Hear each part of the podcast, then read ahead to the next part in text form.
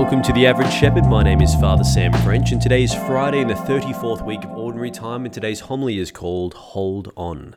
Let's begin. Yesterday, Jesus spoke of the fear, the trembling, the calamity, and the strife that will occur in the world leading up to the definitive second coming of Jesus. All of the things that will take place in the world before he comes again in glory to judge the living and the dead. But today, Jesus offers a much more hopeful vision, especially for his followers. He gives us the parable of this blossoming fig tree.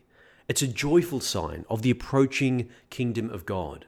The point here is that for Christians who have placed their hope in the Lord Jesus and remained faithful to his gospel in every way they're able, they can look forward to a time of blossoming, fullness, well being, and security in the kingdom of God. That is the, that's the symbolism of this fig tree. It's only in heaven that we will look back and realize the extraordinary reason for that Christian hope we bear by God's grace, even amidst the difficult sufferings and the trials of this life.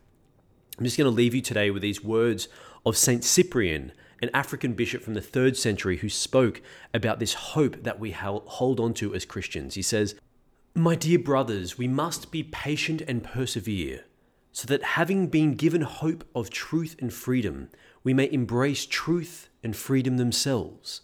Let no one abandon good works through impatience or overcome by their temptations renounce the work of the good life halfway along the path. He would lose the fruit of what he had done because he did not finish what he had begun. Dear Lord, we thank you for the hope that you offer us through your Son, our Lord Jesus Christ. We know that this life is full of trials and sufferings, but we also know that you are with us always and in all things.